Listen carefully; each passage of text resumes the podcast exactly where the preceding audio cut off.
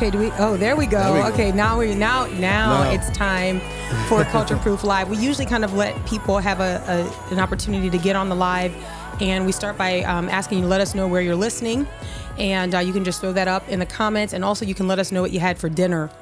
Um, I try to avoid talking about what we had for dinner when I didn't cook it because I just fear your judgment. Honestly, okay, I just don't want to talk Nobody's about. judging you, man. Come on, it's they're Christians. Of course, they're judging me. Like that's I'm joking. Um, anyway, but let us know where you're listening, and then we're gonna just dive right in because we've got about an hour.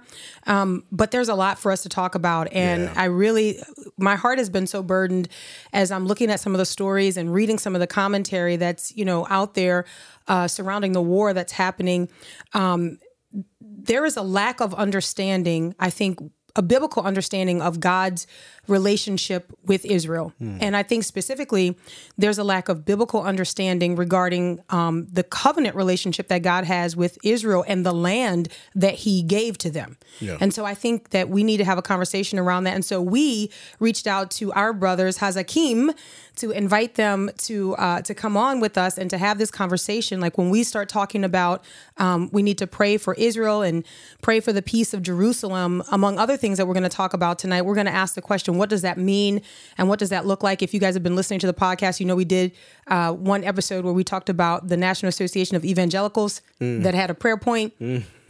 And and they were they were calling for us to pray for Israel. And and one of the prayer points was pray that Israel will focus on defending her people and not revenge. And I just thought wait what? Like what is I don't even know that that's war. what I comes mean, you don't use those terms when you're talking about No, war you know no. so I was just a little bit confused about that but anyway we've got our brothers uh, Mike and Tony on with us and so we just kind of want to get a little bit of background um, on you guys and you know just kind of start the conversation in a place that I think might be easily accessible because as as I mentioned before, I think there are many people who just don't understand one, there's not a, a lot of Bible literacy.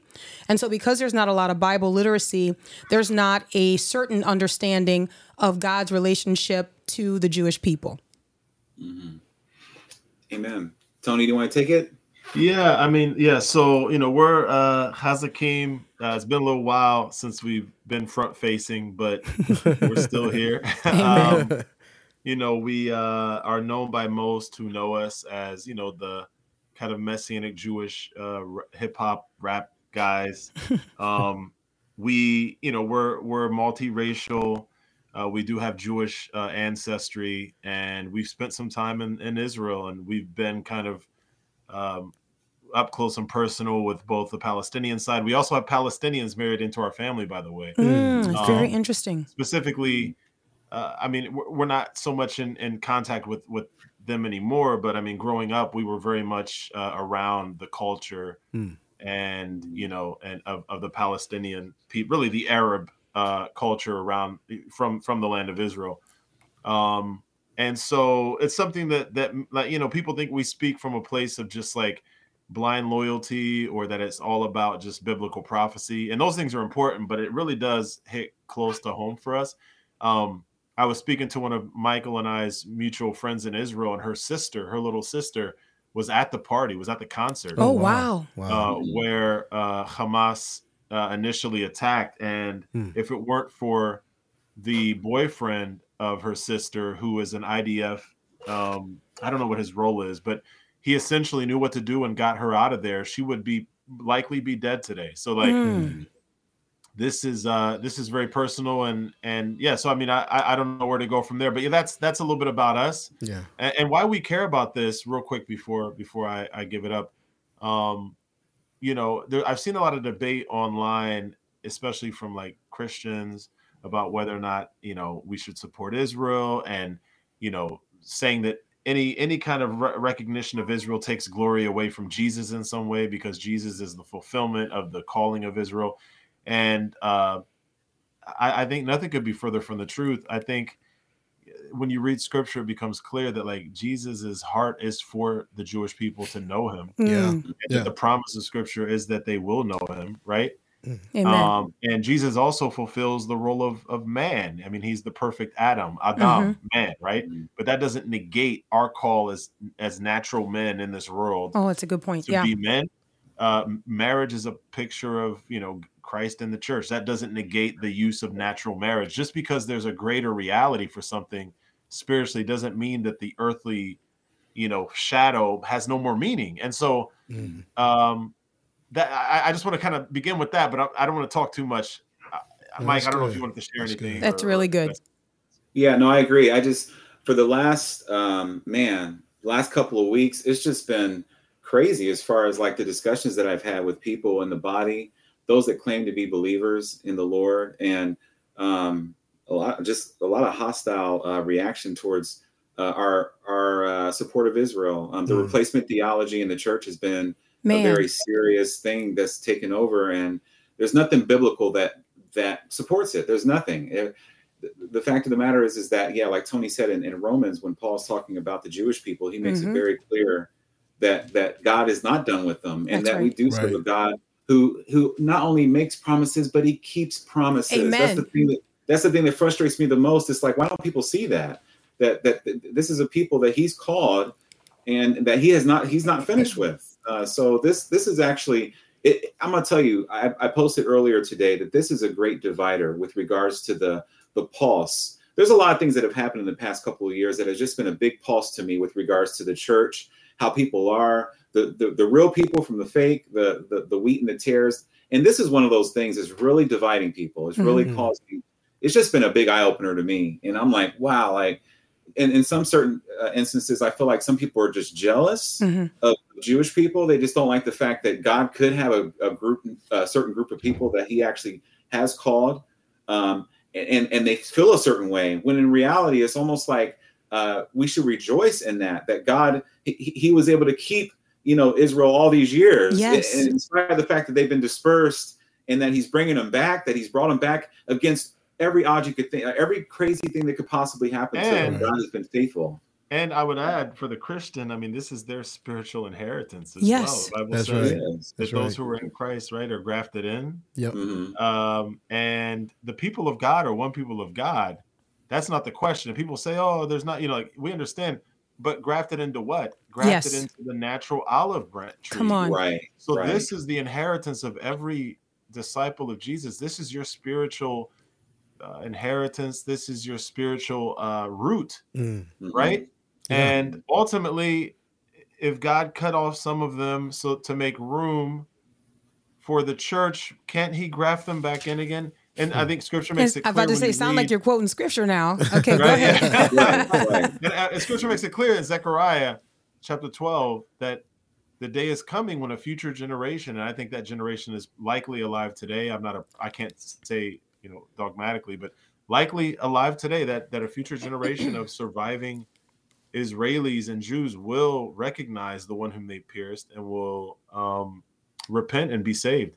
Uh, and, and I'm getting into theological things. I also want to talk sort of about the geopolitics because yes. a lot of this and I don't know hey, before you guys, yeah, before you guys move on though, I want to go back to something you said because I, I, really think that there is such an apologetic that is necessary for understanding uh, the covenant of God and why, as Christians, we need and and please understand as I use creature words here, but we need Him to be a covenant keeping God. Like our salvation yeah. rests on that. Mm. Our salvation right. rests on the efficacy of the blood of Christ, right? That the mm-hmm. Lord now we can appropriate his righteousness and that's sufficient. That's mm. enough. It's not anything right. that we do that keeps us saved. It's not anything that we do that saves us. Mm. And so when you look at this, that is foreshadowed in the Old Testament that the Lord makes a covenant. There is no one greater by which he can swear, so he swears by himself. And he mm. keeps this covenant with a people who, one, don't deserve it. Mm. who to rebel against him, but because of his name, he honors this covenant. That is important to us as Christians, and I just want to get you guys to respond to that. That's that's spot on. I was reading earlier. Mm-hmm. Um, the I think it was uh, Ezekiel 36, where the Lord says, I want to say it's Ezekiel 36, where he basically says, "I'm not." I'm, I'm not doing this for your sake. Yes. I'm doing this for my glory because you blaspheme my name mm-hmm. among the nations. Yeah, here it is, verse 23. I will show my holiness. Um, here is okay, verse 22.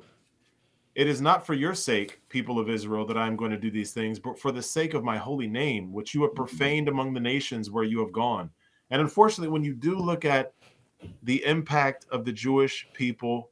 It's been great. It's been beautiful, but there's also been a lot of secularism. There's Mhm. also been a lot of godlessness. There's been a lot of idolatry. There's been a lot of rejection of Messiah. Right? Yeah. And these are these are th- this is these are ways in which the Jewish people, like all people, every nation under the earth, has has neglect, and it go, just goes to show that there's only one who is worthy, Mhm. and that's Mm. God, Yeah. and that's the Messiah, Amen. who is God. Amen. And it, but it says, I, I I will do this for my name's sake. And then in verse 24, he says, For I will take you out of the nations, I will gather you from all the countries and bring you back to your land. and then verse 25, after you're in your land, I will sprinkle clean water on you.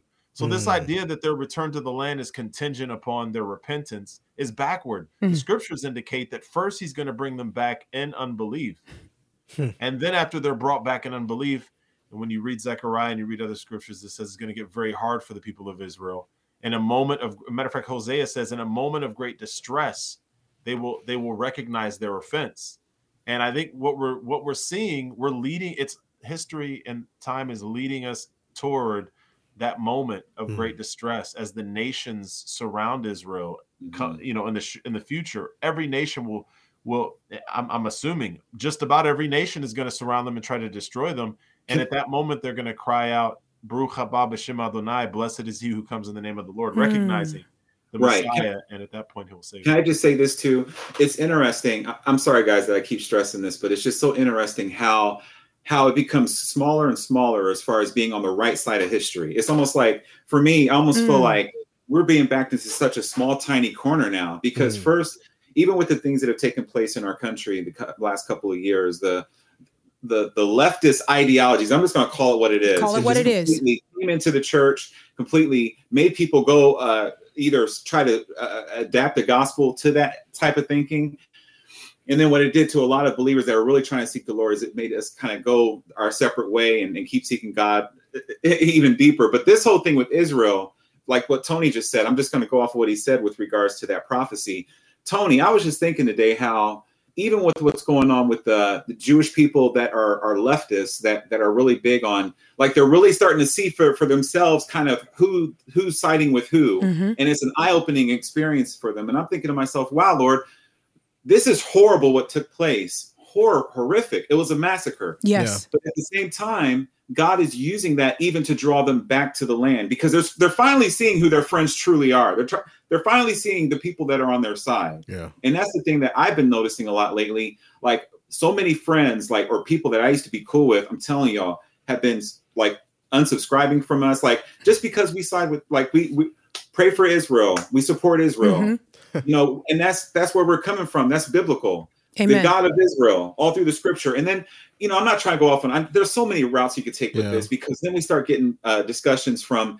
I had a guy who was um, part of the He- Hebrew Israelites that was wanting to school me about who the true Jews are. Oh boy. And then you got the person, no, literally on, on uh, one discussion there, and then another discussion coming from a guy who's a, like a, a, a KKK Nazi, like talking about the Jews and the, you know, uh, the, the, the Bilderbergs and all that stuff, and trying to school me on that. And I'm over here, I'm like, you know what? And these are people that that I thought we were cool with, and I'm just Wow. like, oh my goodness, Lord, what's going on here? yeah It's, it's really crazy. And then, but the thing is, to see, this is just showing me that that the God, the God that I serve, is a God that stays. And those of us that truly love the Lord are going to stay stay with the fight. We're going to stay with Him. We're going to stay with His people, and we're going to stay with the church. Amen. But the thing is, is that it's not going to be popular. We're not Mm. going to be liked. We're going to be hated. This one guy told me, he said, Oh, Hazakim, he said, I thought I, I knew you guys. He said, I can't believe that you would stand with Israel. Those aren't the true Jews. And that Israel today is not the true Israel. Oh And wow. I told him, I said, you know what? Look, we ain't got to be friends. You can unblo- you can block us. You can stop listening to our music if you like. And he he pretty much said that's fine with me. So that's the thing too. It's like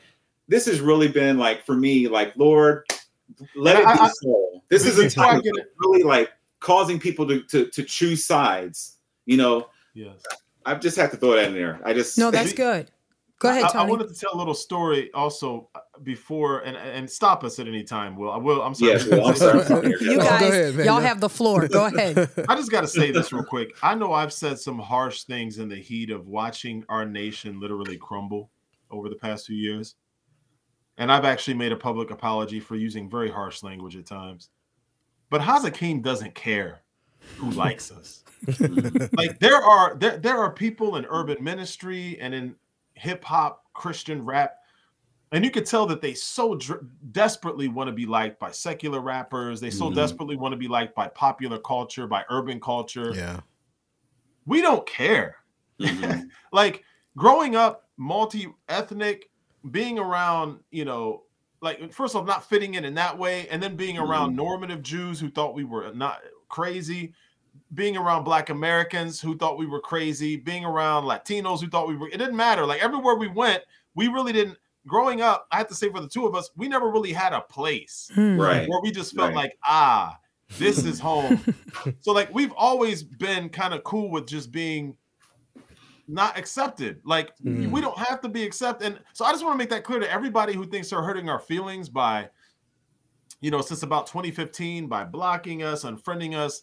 We really don't care. Mm-hmm. The only opinion we care about is the opinion that God has of us. That's Amen. it. Right. Amen. And I wish we'd have more men mm. who had that attitude. Yeah. Wow. Like the men in America have become so pathetic. Man. They have no conviction. They have no they and I'm not saying all. Thank God for men like Wil Thank God for a lot of mm-hmm. strong brothers. And I'm not saying I'm perfect, but I'm just saying like mm-hmm. just standing on conviction. Yeah. Being right. able to be a man, being able to say that a a, a, a woman uh, that a man can't have a, a period or come or, on, right? Simple thing. Not even having the chutzpah to say something so obvious because you want the approval of men. Right. It, and, and and then thinking that we're outlandish for our perspectives. I just want to like clear that up. The yeah. things I'm going to say, a lot of the things I'm going to say and that we're going to say are not going to be popular, but we really couldn't care less. Right. Right. And and, go ahead. And I just want to get that out the way. No, I think that's great. And and that's look, that's one of the reasons that we wanted to talk to you guys. Right. Like we don't want to talk to people who kind of like, you know, stick their finger up in the air to see which way the wind is blowing. We mm-hmm. want to talk to people who believe the word of God that they say they read and then live it out. Like that's who we want to talk mm-hmm. to. And one of the things that's really disturbed me about what I see is again that there's a lot of Bible illiteracy, that a lot of oh, people oh, yeah. don't understand the word of God and so then don't know where to fall on these discussions. And so there's a lot of mm. confusion. And I do want you guys to talk a little bit about the geopolitical implications of what's happening right now um, between Israel and and and the Palestinians. I, I want to talk about that. I want people to understand like how we have gotten to this place. So maybe sort of like a a thumbnail sketch talk about um, a lot of the the back and forth and and even um, in some ways talking about America's role in where we are now. It's possible that one of the greatest obstacles to homeschooling is confidence, and there's nothing like the fear of math to zap your confidence. CTC Math has taken that into account and designed an incredible math program that takes the fear out of math. Parents can relax knowing that CTC Math is partnering with them to teach math. With clear and complete video tutorials and summaries, this math program ensures that your child actually understands the content before he or she is asked to practice it. CTC Math is also interactive and it adapts to your child's needs without the child even knowing it. This builds confidence and proficiency. Maybe CTC Math is the answer to your prayers. You can find out by going to ctcmath.com. That's ctcmath.com.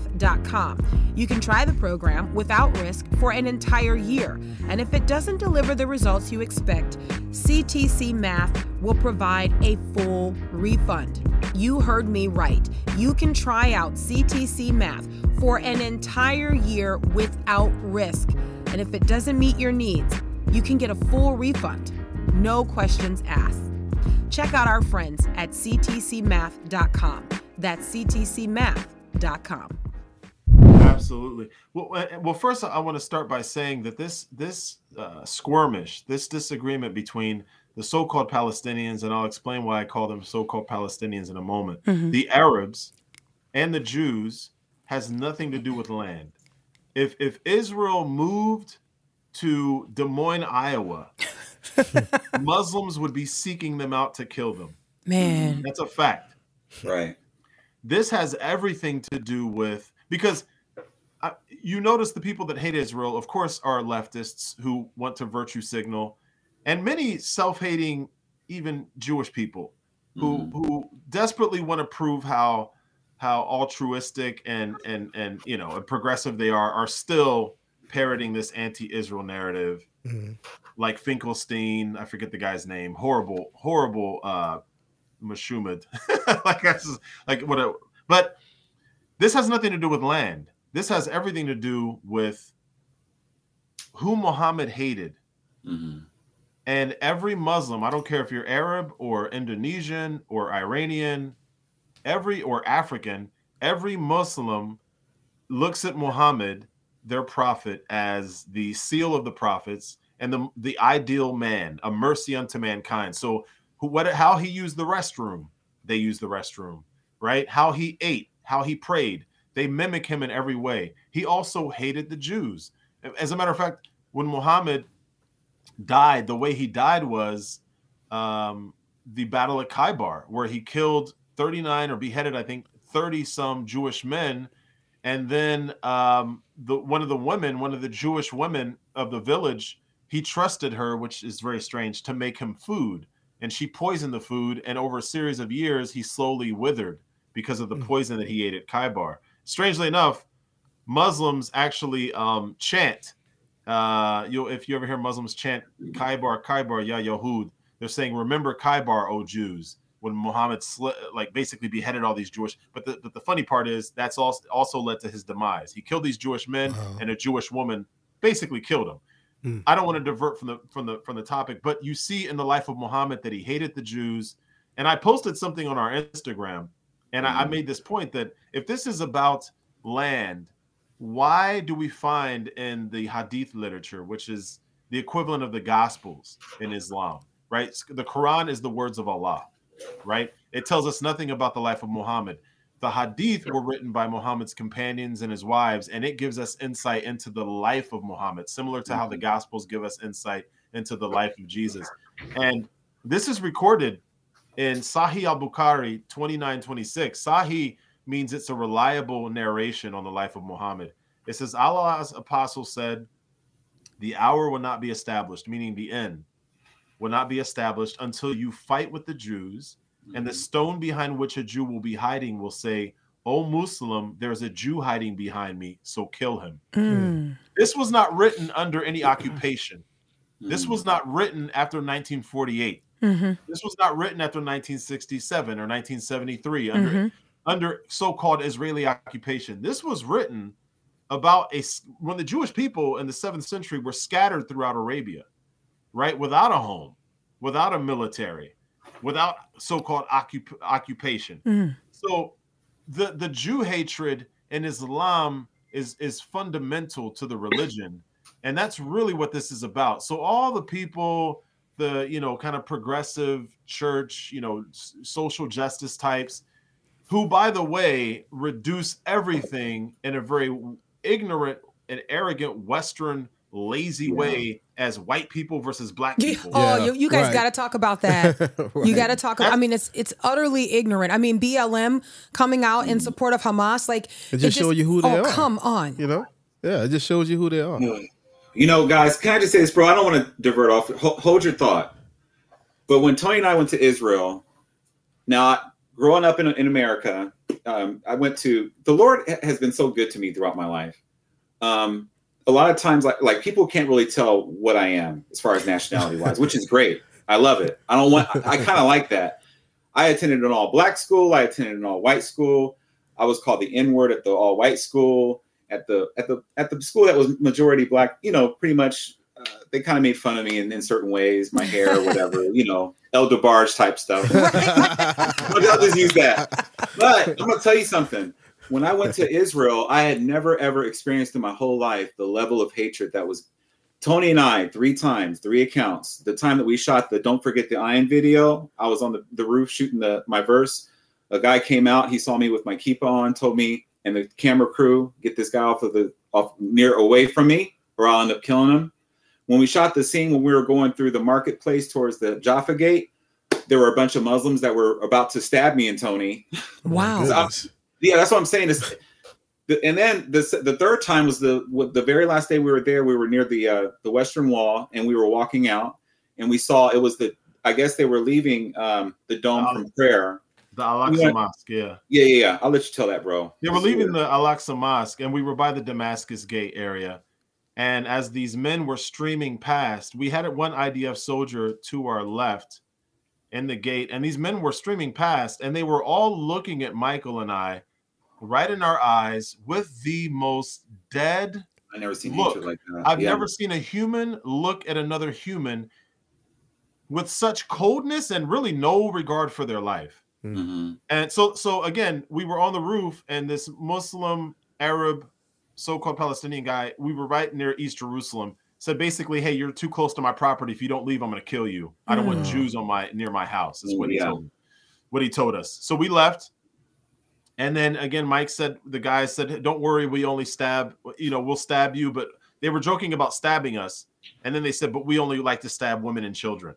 Oh, and then wow. this last time we were walking by, as these Muslim men are walking by us leaving the mosque for their prayers, they were looking at us with the coldest, most murderous look. Mhm. Now, and so here's what people don't understand about Israel they call Israel an apartheid state. Israel has a very large number of Muslim Arabs who are citizens, who vote, who sit in the parliament, the Knesset. They sit in parliament, they own businesses. One of our favorite uh, hummus spots, one of the most popular ones that everybody, when you go to Israel, tells you to go to is Abu Hassan. I think it's in near Tel Aviv. It's an Arab owned uh, restaurant, and the Jews patronize it. Mhm. And you'll find communities where Arabs and Jews live side by side, and Arabs openly uh, critique Israel, the government in Israel. These are Arab Israelis. They live there. They're Muslims. But if you go to the Palestinian side, if a Jew so much as steps foot, forget owning land or sitting in parliament. Hmm. That's never going to happen. If a Jew so much as steps foot on that side of the tracks, you will be dead on arrival. And Mike and I know from experience, we Mhm. we barely got away with our lives. we did In one of those instances where they were literally telling us, "We're going to stab you." right. Wow. Mike turned around and gave one of the guys the gospel, which was extremely bold. I just wanted to like, I really wanted to. I, you know, I hate to say it, but I'm from. I don't like people threatening it, me. Tony. Exactly. Exactly. we wanted to get Tony wanted to fight. And I'm just gonna be honest. We don't like people. I don't like no dude trying to step up on me like that. But at the same time, like I was like, man, I'm here for the Lord, and I was able to give him the gospel. Amen. See, Amen. The thing is, you guys, here, I remember when we got back from Israel, a lot of people on our Facebook page were trying to school us about how Israel is ran. And I'm like, you guys don't realize that there's there's people there your color. I mean, that you're not going to see that on the news. You're just your mind thinks white people, Europeans, Come on. walking around with black, and you're completely off. Like you Mhm. have no clue what you're talking about. Mike, to my point, a lot of the progressives in the church view everything through that lens, They do. and white West is equals. screwed up, man. Yeah. We're, I'm sorry. We're messed Oh, up over that? here in the United States. Oh yeah, but but white in their mind is the Jews, is the Israelis, and that's the Western occupier. Exactly. and the native so the native which is all nonsense in their mind the native inhabitants of that land are the so-called palestinians first off my question is so what is the bible mythology Right. Come on. When Yeah. it says Yeah. like how can you say you're a christian and you're claiming that the arabs are the are the indigenous people the bible tells us that the first inhabitants were the philistines they're extinct the canaanites are extinct It- and then god commanded israel to be there they built a i mean it- unless you think the bible which we know archaeology confirms this Amen. the jewish people have been there for 3000 plus years they Mhm. built two temples solomon's temple and herod's temple jesus was a jew and lived in that land and the name mm-hmm. P- palestine interestingly enough the name palestine was given to israel around the year what 150 ad after jesus. It was given by the romans to israel basically to spite the jewish people and it means philistine. It means philistina. It was so basically the romans said your ancient enemy was the philistines. We're going to destroy your temple kick you out of your land and we're going to name it back to the at that time basically extinct people group Yeah, an attempt to erase the Jewish people. It was to, to erase the, the Right. memory of the Jewish people out of that land, which is interesting. And I joke about it, and I, I want to be sensitive, but it's like the man gave you your name, though. Like you talk about the man, like the man gave you your name, like that's that was given to you, and so I think that comes from a lack of knowledge. It comes from a lack of history, and then to your point, Tony, it also comes, and I'm going to keep going back to this, guys, a straight edge. It comes from a lack of biblical literacy because we don't read God's word and because we don't believe what we read. But go ahead, guys. Yeah, I mean the Bible tells us that this was the land of the Jewish. Even the Quran, which was written seven centuries later, you know, Muhammad said that that land was given to the children of Israel, Mhm. given to Isaac. And- and so it's such a contradiction. But back to so the land was called Palestine, and that and it was called Syria Palestine, and it went from the uh, Roman occupiers. It went to the uh, Caliphate. Um, eventually became Turkish. The Turkish um, Ottomans, um, the Ottoman Empire uh, had uh, uh, occupied the territory. Then it went to Britain, and after the World War One, Britain occupied that territory, and then mandated it. The League of Nations mandated it for a Jewish homeland. There's never been a Palestinian king, language, culture. Matter of fact, when you look at like how the word was used, it just basically it was a it, wa- it, it was used to describe a region, not a race or an Right. ethnic group. Hmm. The word Palestine was used to describe, and there were always Jews in the land. There were Christians in the land. There were Arabs there too. There have been Arabs there since the Arab invasion after Muhammad. Around the seventh or eighth century, Arabs came. They conquered the area. Mhm. So there've always, but but there were there's always been a Jewish presence in that part of the land. There's always been a Christian, Arab, and Christian Jewish presence in that land, and there's been a Muslim presence. But this idea that there were no Jews there, and then the Muslims just these Palestinians. Matter of fact, our Palestinian family members will tell you where they come from. They're Jordanians. Mm. The Palestinians are Egyptians. They're Jordanians. Some of them are Syrian. Some of them, I mean, they come from all over and they're basically displaced Arabs. That's what they are. And they didn't call themselves Palestinians until the 1960s. If you look at the Palestinian Post was a newspaper. It was a Jewish publication. Today it's called the Jerusalem Post. But in the early 20th century it was called the Palestinian Post. The Palestinian Orchestra was an all-Jewish orchestra in the early 20th century. So the word Palestine didn't denote an ethnic group.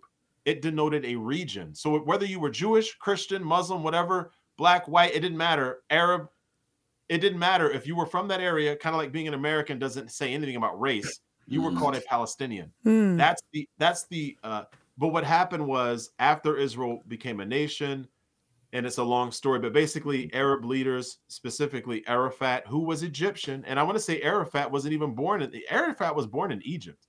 Arafat was an Egyptian. Uh, Yasser Arafat, uh, founder of the uh, Palestinian Liberation Organization, they created out of whole cloth this new Palestinian identity. So the word Palestinian doesn't even have any historic merit in that sense. It's a region, not a people. There have always been Jews there. There was obviously an influx of Jews after the nation of Israel. The Pal- the uh, League of Nations mandated that Israel would, that would be the home of the, of the Jewish people. Then they split the land. I'm just giving you guys some history. They This is split the land, gave 70% of it to the Arabs and called it Jordan, and gave the rest of it, the 30%, to the Jews. Um, the west part of Jordan, the West Bank, which really is part of Israel, was at one time in Jewish control and then given back. The Gaza was at one time occupied between 19, I think between 1948 and fairly recently that was occupied by Egypt. But you never hear anyone talk about the occupation of, of, of Gaza by the Egyptians. Hmm. You know what I mean? Yeah. Right. Wow. And and so again, so when you when you look at it from a bird's eye view, it's a manufactured similar to the way the left uses uh, the struggles of quote unquote people of color, the fears of people. It's all about to to advance their cause Yep. politically. They they use the they use pain Hmm. and they use uh, dead bodies. They use Hmm. police brutality. All of these things to empower themselves. That's essentially what the Muslim world has done with the Palestinians. And, and, and so, just to elaborate on what I mean there, in 1948, when Israel was, you know, when the when the League of Nations, which became the United Nations, mandated that Israel would be the home of the Jewish people, the Arab nations around Israel, and there were a mil, there were hundreds of thousands of them. There were Jews that lived in these Arab nations like Egypt, Yemen, Iraq, um, Lebanon. There were Jews in all these Arab countries. They were ousted overnight. Hmm. These Jews were ousted overnight. And Israel, which is the size of New Jersey or smaller than New Jersey, had to absorb 800, roughly 800,000 Jews instantly. They became refugees, but Israel absorbed them and assimilated them into their country. What happened, how the Palestinians were created, because I told you earlier that there are Arab Israelis that have full citizenry, they sit in the parliament. One of the largest political parties in Israel is an Arab Israel. They're Arab, like they're Arab Muslims, and they are one of the largest parties in the parliament of Israel. Hmm. But the, so the difference between Arab Israelis and Palestinians is in 1948, when those nations attacked Israel after it was newly created, and it really was a miracle. You can see the hand of God, by the way. Hmm. And the survive how Israel has survived all of these surprise attacks. In, in 1948, at its inception, Israel had no they had no weapons. They had, you know, very like limited uh, artillery. They had no, you know, everything that they, they didn't have anything. And these Arab nations vastly outnumbered them, had more money, had better equipment. And that just goes to show how God, when He makes a promise and He fulfills His prophecies exactly as it was written. Mm. But when they attacked Israel, they told the Arabs in the in the in the country, leave your land, leave your houses. We're going to kill the Jews and drive them into the sea. After we've dealt with these Jews, you can come back to the land. What happened? A bunch of Arabs left, and but Israel beat those Arab nations, surprisingly. so those Arabs became refugees mm. because when they left, they were displaced. The Arabs who stayed became full Israeli citizens. So I just want to say that real quick. This idea of, of, an, of an apartheid. My wife is from South Africa. She lived through apartheid. In apartheid, Af- blacks couldn't go to school. They could, you know, to white universities. They couldn't vote. Um, they couldn't certainly couldn't sit in parliament. They had no voice. Like I said, in Israel, Arab, there are Arab people who sit on the Knesset. Arabs own businesses. Arabs do very well, and you see them all over Israel.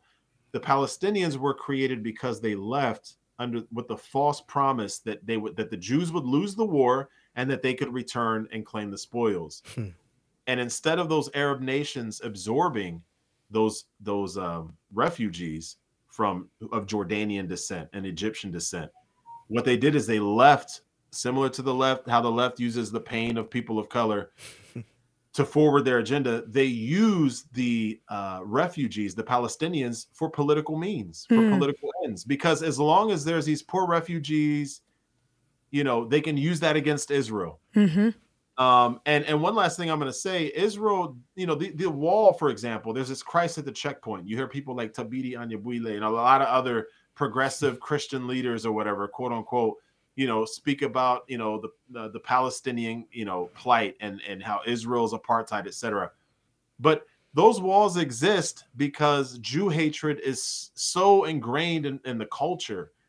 There were almost daily terror attacks in Israel in the 80s and in the 70s where people would you know arabs would get on buses and just blow themselves up and and you remember mike that aquarium mm-hmm. yeah. in israel i think was it was it tel aviv that was in tel aviv yeah outside of tel aviv there's an aquarium and it's like the shell of what used to be a beautiful aquarium and mm-hmm. it was mm-hmm. destroyed in a terror attack if i remember correctly right bro yeah yeah and, and so that wall was built by necessity there's a checkpoint but it's not a wall that keeps you out indefinitely. It's a checkpoint. Like when you go to Canada, you can't just drive into Canada from Michigan or wherever. Right. You've got to go through customs. So I guess customs makes it an apartheid state. That's the argument. Is it since they have a customs and a wall, and you have to go through a checkpoint like you do whenever you cross through any country. Uh, to go to Mexico, you got to go to a checkpoint.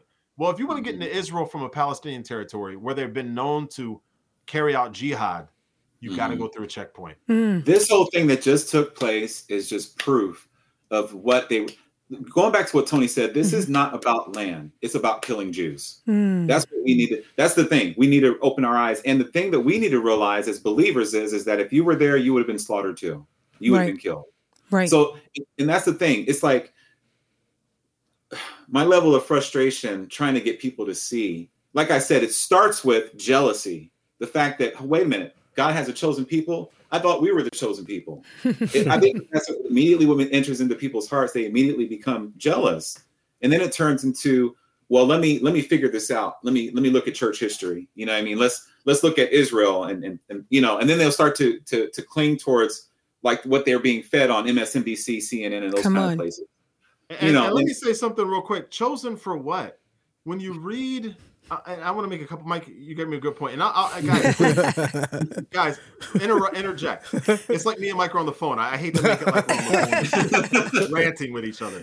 But chosen for what? The Jewish people were chosen to bring the oracles of God. We know that the scriptures were Come delivered on. through the prophets, but also to bring the Messiah. Yes. And they mm. failed. The Yes. Jewish people failed, yes, but God doesn't fail. Amen. And just Right. like He saved us when we were in our sins and trespasses, right? And the and when you say wait, let me just let me just back up because Yeah. I think you're going into a, a different thought, and I want to make sure that our listeners hear that in the way it's meant to be heard. Because you said they were chosen to the Messiah would come through them, but then you that's a period on that statement, and then you say when they failed, they failed in many ways to honor the Lord. They didn't fail at bringing the Messiah.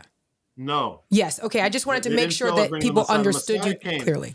No, great. That's great. Thanks for interjecting. Yeah, the Messiah came, but they failed to recognize him. But it was Mm. prophesied. God wasn't caught by off guard. Amen. Read Isaiah 53. It says, We esteemed him smitten by God and afflicted, but he was wounded for our transgressions. Yes. And I would encourage you all to also read like Hosea chapter 5 and 6, where God says, Look, you have offended me so much that I'm gonna like go, I'm gonna hide my face from you. I'm gonna go back to my place.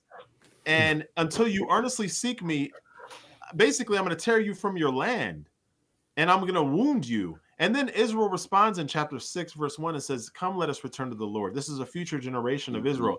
For he has he has wounded us, but he will bind up our wounds. Mhm. After two days, he will revive us, and on the third day, he will raise us up, and we will live in his presence. Hmm. And I I think that Jesus in his body embodied that when he Yeah. rose on the third day. But I think there's even a greater fulfillment when Israel, like Joseph's brothers, you know, they sold him into slavery. Come on. I mean, Joseph is a perfect picture. They sold their brother into slavery because of the calling of God upon him.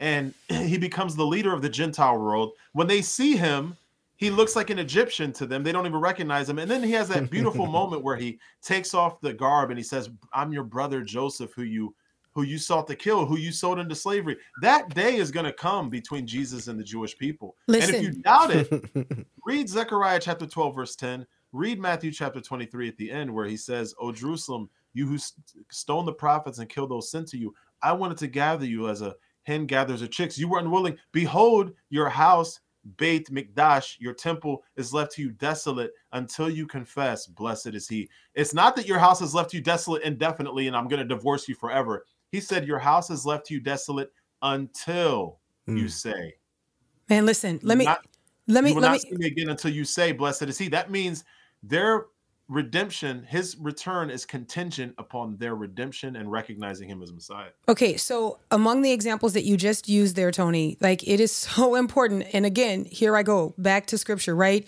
You have to have a proper exegetical approach to scripture. Like you can't be Joseph. And I don't think this. So like this- if you if you are taught in church Right. that you are Joseph, right? Like if if if you are always reading yourself into scripture, then you can't see the foreshadowing in the Old and Testament. That that's not happening. That's why I think so many people because y'all mentioned in, in the beginning how the group is becoming smaller and smaller. That's like you know, let's pray for for Jerusalem, pray for Israel. Come on. you know. But I think that's happening because they're not getting the proper teaching from Right. the Word of God of how we should uh, pray. we you know? we are being taught we are being taught week in and week out to read ourselves into scripture Right. and so so then the scriptures don't mean what they meant right? They don't mean So what they mean now because we have read ourselves so much into it that we have gone full on into this replacement theology which is heresy man. It it it, it blasphemes the character of god because it says that god is not committed. It says that that God is flimsy. I mean, somebody commented under one of our one of our posts and said, um, "God divorced Israel." Now, now, You just know, you know what's what's interesting though. The scripture does use the language of divorce when it comes to Israel with God, but then there's these promises over and over again that I will bring you back to myself. Come on. I will, I will, I will marry, I will woo you again. I will call you back. because I mean- your sin has separated you from me. Exactly, Mm. exactly. And and and like Paul said, there's there's been a hardening in part, in part, Amen. in part. That doesn't mean the, but th- there's a future time in which all Israel will be saved. Amen. And when people say, "Oh, that just means the church," all you got to do is read, like you said, the rest of Scripture in context. The rest of Scripture in context says that the day is coming when they will say, "Blessed is he," when they will look upon him whom they pierce. Like I said, Hosea chapter five, where it says, in a moment of distress, they will find, they will seek me and they mm-hmm. will they will recognize their offense. You cannot throw these scriptures away. They all point to a future in which Israel is saved and they have to be back in the land. Romans They chapter 11. Even- Romans So chapter 11. Beyond, I was going to say, even beyond that, where Israel finds themselves by themselves, and that's why I'm saying with everything that's going on right now, this is like, this is like, what just took place is huge. It really is. It's causing people to leave all all corners of of, of the globe to go back to Israel because they're like, this is like, this is crazy. What's what's just happened. Mm. One thing I want to say real quick too is I heard a, uh, a rabbi once give a sermon with regards to the prodigal son, and he mentioned that he believes that the prodigal son could very well be the Gentile church. I mean, I'm sorry, the not the prodigal son, the brother, The of the prodigal son could very well be the Gentile church. Kind Oh, of feeling like, Lord, we've been there this whole time, you know, and you have allowed him to come back, you know, after everything that he's done. I don't know. That's just a thought. That's just very something I've always interesting. kind of had in the back of my mind. And uh, even when I think about like Acts chapter 15, I don't know. I'll just make this really fast, but it was this. It was the Jerusalem Council Mhm. when the Gentile uh, believers were coming to faith. You got to remember the Bible was written by Jews. The first church, the early church, was Jewish, and they were trying to figure out how to assimilate Gentiles into the faith. Right. If you ever get the chance, check out Acts chapter 15 Yeah. because it shows that they were having a hard time trying to figure out how to do this. And Paul pretty much made it clear they don't have to get circumcised. They don't have to do the things that we've done. All they got to do is believe, of course, in Yeshua and Jesus, and and not. And then he gives other commandments like you know. Uh, uh, drinking like certain things that you, don't- you just shouldn't do that we shouldn't do but my point is is that i, I think and, and that's the thing T- tony and i aren't trying to make it like everyone should all of a sudden become Jewish. That's not what we're saying. But we are saying that God is not done with Israel, that there's still that he still has a plan with them. And and like what Tony just laid out, you know, it's it's just it's, it's right in our face. I think this is such a powerful time we're living in right now. No, it Yeah. really is. I, I think that in, in ways that we don't understand, we are seeing prof, uh, prophecy fulfilled. We really are. I still believe in prophecy. I believe in the prophecy that has already been fulfilled, obviously, as a Bible believing follower of the Lord Jesus Christ. And I believe in the prophecy that is yet to be fulfilled, that there is still prophecy outstanding. I believe that. And the other thing, I wanted to say this just to kind of go back because I want to make sure that there's a lot of um, education that's happening here tonight. Like, and so many people are commenting yeah. that they're learning so much. And so I'm really grateful for that. I want to make sure that we also circle back to like looking at these current events and looking at what's going on. There are people who are genuinely genuinely confused about how to pray because they are watching war in real time. And for many of us, we're like, wait a minute. Okay, you've got the propaganda that's coming out of Gaza. You've got the mm. propaganda that's coming from Hamas. And then you've got some people who are respected by a lot of people who are saying, look at the slaughter of innocents and, and look at what is going on. And, and you, you need to have a gentle approach to war, which just, I mean, I, I don't know. It, it seems like to me that that's just like oxymoronic, right? A gentle can- approach can to I- war. Can I say something real quick? It's interesting. The West loves to talk about proportionality only when Israel responds. Come on. So, what is the proportionate thing for Israel to do? Should they find a Palestinian music festival and rape the exact number of women that the Palestinians rape? Come on. Should they should they slaughter the exact number of Palestinian or Arab children that the Arabs? I mean, like, what is what is proportionate? And unfortunately, the the scourge of Islam, the scourge of Jew hatred, is so ingrained in that part of the Middle East. Um, like it, it really will take will take like a surgical uh, accuracy to think that you can cut out the cancer without there being any any uh you know um casualties outside of that. Like i- i- any you know it, it it's just a very difficult situation that israel finds itself in. And I, and again real quick uh brother will I, I know you had the scriptures open but i have to say it's interesting. You read the bible and god paints this picture. You know i'm gonna i'm gonna you know i'm gonna send the messiah you're gonna reject him um, I'm going to judge you. I'm going to bring other nations to judge you. I'm going to destroy your temple and I'm going to scatter you to every nation under heaven. Right. And in the last days, in the end, I'm going to bring you back to your land and unbelief. And you're miraculously going to be every matter of fact. Yo, let me just read this scripture real quick. You- Let me read this scripture. No, take your time with the word. Absolutely. Yeah. No, yeah, not real quick. Right. Let me, Amen, let me amen. read- You're right, sister. Let me read this scripture. It says, here we go. And I'm reading from uh from what is this here? Zechariah, Zechariah 12. Okay. Here we go. I am going to make Jerusalem a cup that sends all the surrounding peoples reeling. Judah will be besieged as well as Jerusalem. Uh, on that day when all the nations of the earth are gathered against her, I will make Jerusalem an immovable rock for all the nations. All who try to move it will injure themselves. I mean, you read this, so the Bible says, I'm going to bring you back to the land. And then the only, I mean, you try to find a Hittite or a Jebusite or a Canaanite, an Amorite, you won't find them. But these ancient people who existed right around this, this the same time, right around the same area as these people, all of a sudden are brought back after almost 2,000 years back to their land with their language intact, with their customs intact, not just from Europe and America, but from Af- various countries in Africa, various mm-hmm. countries in Asia and the Middle East. I mean, and that's the one of the big uh, kind of myths going around is that Israel is this white Western sort of usurper and, and, colonizer. When you go to more than half of the Israeli population are brown and black, and that's a fact. And if you've never been there, you got to go see it for yourself. And a mm-hmm. lot of the victims, not that it should matter, because the, the death of innocence should just be enough on, on its, its own. own. Yeah. But when you look at the victims of that massacre that happened on that day, there were a lot of black and brown Israelis that were killed. Mm-hmm. As a matter of fact, Miss Israel 2013, she's an Ethiopian Jew, went on Fox recently and was saying, like, what about us? BLM, you know, you're praising these people that came flying down. What about my black life? What about mm. the black life of, of the Israeli Defense Forces right. members uh, who were murdered and the innocent party goers who were who were raped and, and tortured, black women who were killed by Hamas. Right. But you have these prophecies, and then what do we find? 1948, through a crazy series of events, Israel is reborn.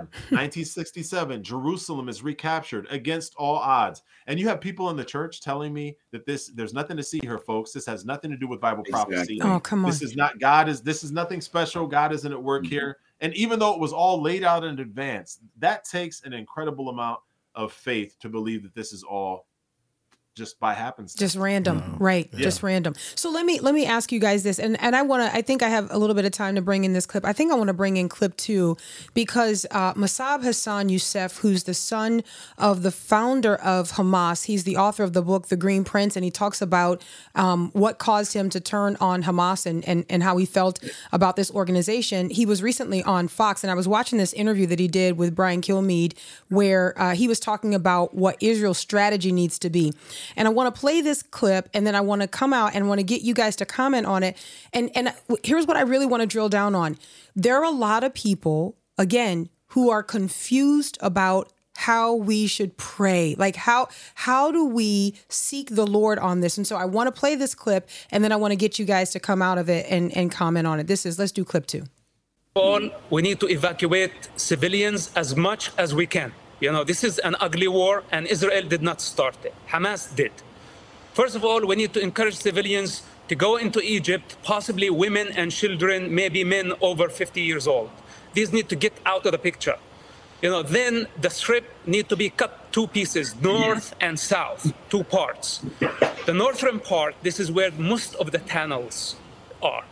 They, we need to have a solid siege, okay? For long enough to deplete the enemy and to starve them. After that, we may need to explore using gas. This is like sounds horrible, but I don't see any other option. The tunnels mm. are interconnected, and gas could be one of the solutions, but this has to be in the right time. We cannot just rush into Gaza. You know, there is no modern army that is prepared for this type of war. And most importantly, we need to get the civilians out of the picture. As long as there are civilians there, right. then the operation might be incomplete. Mm, okay, so brothers, what, what do you guys think about that? I know that people hear that and they're like, man, this is brutal. War is brutal. But again, as Yousef pointed out, Israel didn't start this. So so how do we process this as believers and, and we want to to pray in line with God's will? How do we approach this? If it's okay, Mike, I just wanted to say something real quick yeah, regarding ahead, that. I would I would begin by saying politics is not our savior. Mm-hmm. But this is a prime example of how American politics, and I hate Mike and I spend a lot of time saying, I told you so. Mm-hmm. I hate to say it, but I told you so. The Abraham uh, Accords mm-hmm. that Trump uh, initiated between Israel and the na- Arab nations was not a permanent fix. We know only Messiah will bring everlasting peace. Amen. Right. But at least put the pause. It gave it bought time. When Biden came in, he overturned the Abraham Accords, and then he was also gave uh, millions of dollars or more to Iran, and he also gave tons of money to Hamas, basically to the Palestinians, to Gaza, which ends up in, inevitably in the hands of Hamas, right? Mm-hmm. Because they put all their money towards funding Hamas, to, toward the overthrow of Israel. Um, our- what we do here uh, affects the world. I just want to say Yeah. that. And again, I'm not saying Trump is a savior. That all these dudes are off. Like, like, Right. there's a bunch of dysfunction going on Come in that whole arena. But I'm saying, but but you know, just in terms of politics, the the the our foreign policy, the foreign policy of the people that you vote into office matters because right now, before I go into what he said, this could turn into a roar, world war. Mm. Yeah. Between this and what's happening in the Ukraine, Mm-hmm. could absolutely become a world war situation. Um, right now, we have other nations now getting involved. We have Iran funding it. We have Qatar funding Hamas. We have Lebanon to the north with Hezbollah, who are also attacking Israel. There's and then we have Russia possibly involved. We have China. I mean, like, and now America sending troops. By the way, I'm not a proponent of us getting involved. Israel doesn't need our help. You know what Israel needs? Israel needs us to get out of the way. Israel Hmm. needs the permission to do what Israel needs to do. Mm. That's all Israel's asking for. Israel's not even asking for us to get involved, but we're sending troops there.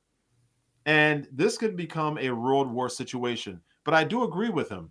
I agree that the only way to do this is to completely destroy Hamas and to reclaim control over that territory. But but I do think it will have to be a complete uh, destruction of Hamas, I- and and unfortunately, like I said, back to the issue of proportionality, it's kind of it's kind of a silly request that when if if you become let's say you know uh, uh, America is has an attack in which you know over a thousand people are murdered in, in, a, in within a few hours, right?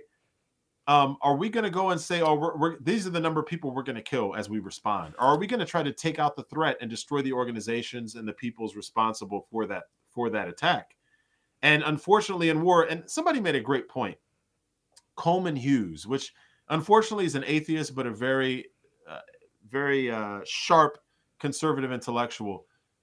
Um, Coleman Hughes made the point that, like, when we talk about World War II, we don't basically say, "Oh, we mourn the the loss of life on both sides." That's not how anyone talks about World War II. Right. What we say is, "Thank God for the Allied forces who stopped the Nazis, right, from Mhm. destroying, from basically uh, reshaping the world in their image." Yeah. war is never pretty and it's usually not proportionate and there were innocent germans law whose lives and also you know uh uh what is it uh all, all the all the nations that were affiliated with with the nazis there were several of them there were losses of life there was people who lost their lives on that Mhm. side who weren't necessarily a part of the nazi regime Can I say something, though, to the point that you were making, Tony? Because I heard this number thrown out. And when you talk about comparison of the size, in order for us to understand as Americans what happened in Israel on October the 7th, 30,000 Americans would have to be slaughtered in one day. Yeah in order for us to understand that based on the size comparison. And so when you think about that, like what would be the expectation of the United States of America and, and how would we posture ourselves as a result of that kind of attack? I think it would be shock and awe. It would be, uh, we would. I mean, I, I mean, I guess it depends on who's in, who who the president is, but That like, is very true. and- and Right. who's running the military. but I would say it would be shock and awe, and you'd be sending a message to that enemy: don't ever try this again. Unfortunately, Israel goes through these skirmishes every few years after an attack, and it just kind of they're they're talked out of really going in on whoever it is the you know the the islamic terrorists and it happens in another four or five years and it's just kind of an endless cycle because they never really get to root it out. Um and i i don't know i don't know if that's going to happen again. I mean israel's saying hey we're going to go in we're not to we're not to stop we're going to make sure we weed these people out but we'll see what happens Yeah. we'll see what happens um they may be you know the pressure of the of the global community may t- may encourage them to back out again and it, they'll hamas will reform they'll regroup and uh, they'll do it again So Tony, when when when Christians say I stand with Israel, that doesn't necessarily mean that they are saying they have a disregard for human life in Gaza, correct? Absolutely. And it doesn't it also doesn't mean that everything the Israeli government does is great. Hmm. It doesn't mean that everything the Jewish people does is great. I mean, there's a lot of blasphemy, disrespect for God coming out of I mean, Tel Aviv has one of the largest pride parades in the world. Michael and I were there. We saw like drag queens just hanging out and like walking around the streets like Wow. and and of course Jesus and by the way, I have to say praise God, sharing the gospel in Israel isn't is has become I would say easier in Tel Aviv than it is in most large American cities now, Hmm. as to where it used to be extremely extremely hostile um, culture. Now Israelis are very receptive, and almost every Israeli knows one or two or three believers in Jesus. You know, Israeli believers in Jesus. So the numbers are growing, and that's pro- prophecy as well. The Bible predicts that as well. But it doesn't mean that everything that they do is great, and it doesn't mean that we hate uh, Arab life and we want to see Arab children murdered. What it means is that we we stand for. I mean, aside from it's really twofold. For the believer, we we say number one, God is sovereign, and we see the hand of God Yes. in fulfilling what was promised, right? And we know that Israel's there by the decree of God and has a right to be there. Um, and I mean, even from a geopolitical standpoint, who else has has a right to be there? And to, like, whose land is it? It was given to Israel. The League of Nations gave it to Israel, and it's their ancient homeland, the ancient homeland of the Jewish people. But number two, on a just practical level, any nation, if Canada starts lobbing missiles, Katyusha rockets, or any kind of missiles into uh, Detroit, right, and and Minnesota, hitting American civilians at random, just launching them, lobbing them at civilians, wouldn't we have a right to go into Canada and take care of business to make Come sure on. that our citizens Yeah. are taken care of? Yeah. Yeah. Absolutely. Tony, I want to I want to get some clarity. I want to ask another question. And I know that you were making the point about this earlier and you said, you know, this is about um, hatred for Jewish people and and you said, you know, if the Jewish people moved to Ohio, right? Like um, the type of hatred that is levied against them by the Muslims would follow them there. So but I want to make a, a statement or maybe I'm going to ask a question that is really making a statement. Isn't the land also spiritually significant though? Like isn't there something about the piece of land? Like it, it's about the people but isn't it also about the land or am i just off in thinking that? Absolutely, absolutely. And I think the reason the Jewish people are hated to the degree that they're hated is I think Satan realizes that if he can keep God from fulfilling, and this goes to show, let you know that the the the, the calling of Israel is not fulfilled yet. hmm And the calling of Israel is really to know their Messiah and to be a light in the world. I mean, you read these prophecies of the of the the kingdom on earth, right? And and I'm a premillennialist, unapologetically. Hazakim is our premillennialists. We're not amillennialists. We're not postmillennial. We believe in a future millennial kingdom. hmm And I think that's it. That piece of land is sacred for that reason. The Messiah, the King, will be enthroned in that land. Amen. Amen. No, I, I I'm glad you said that, and I, and that's one of the things that I really wanted to point out because I think that there's some um, question over the land and and how we are as Christians to view the land. Look, I I connect that to a promise that the Lord made, and and I I connect that to an unconditional promise that it is the land that God gave to His people, even when the Lord says that He would drive them out if they committed certain practices, but that He would also bring them back. And so I don't know. I, I feel like there it's so important for us to um to pray rightly, to pray for the preservation of that land, in as much as it is a reflection of a covenant that the Lord made with his people.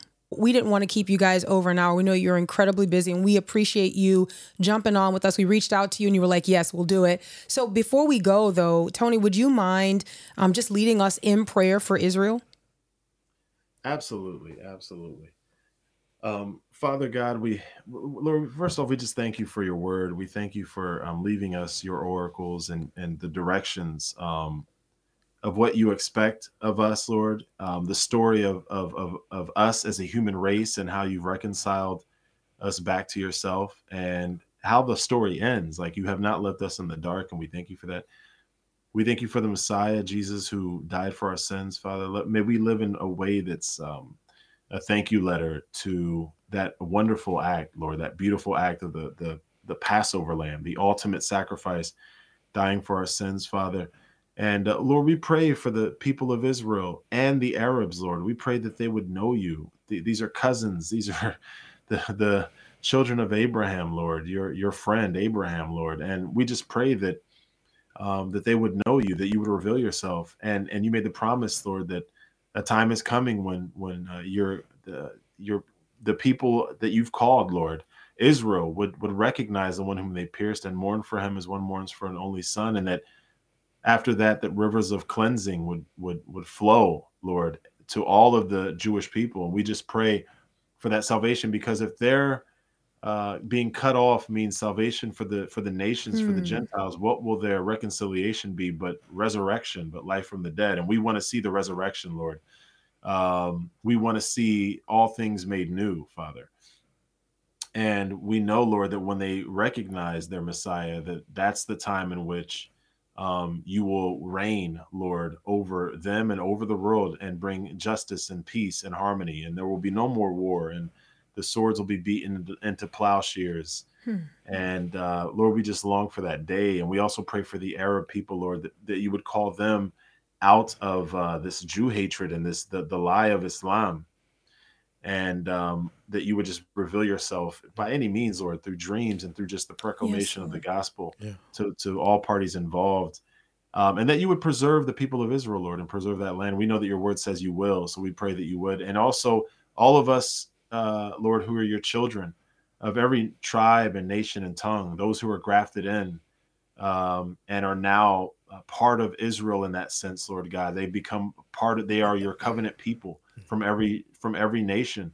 Lord, bless and keep them, Lord, and and any plans that the enemy has to destroy them, uh, Lord, that you would also defend them, Lord God, and bring their family members to faith in these end times. And Lord, um, just be with us this week, Lord, and be with us this year, Lord. And whatever happens, Lord, we know that your word has prepared us. May we be plugged into your word. And we pray all this in Jesus' name. Amen. Amen. Amen. Thank you so much. We appreciate thank you you guys. much. So there it was so informative. There was so much Wow. information. We appreciate you both. We appreciate your strong conviction. Yes. And um Tony's already alluded to this, but like kudos to y'all, you know, the men, right? Like that's we were talking um I guess a few weeks ago about these pastors who were pretty soft. You know what I mean? And, it, and it's like you're, Yeah. you're going like, where are the men? Like, where's the generation of men who are bold and who who stand up unapologetically for truth? Amen. And so, anyway, we appreciate you, brothers. We appreciate your music, but um, we also appreciate your public stance for righteousness and holiness. So, thank you so much for that. I think I think that's it. That's going to wrap up our time. Um, we we encourage our listeners that when you resist the cultural trends that rival the truth, you remain culture proof, and um, that's what we want to be. We don't want to be tossed and turned by what's happening in the culture, what's normative, what somebody told us to think. There's a rejection of scripture. Um, we want to return to the authority of God's word. So, anyway, God bless y'all, family. You too. God bless. Good night. Thank you.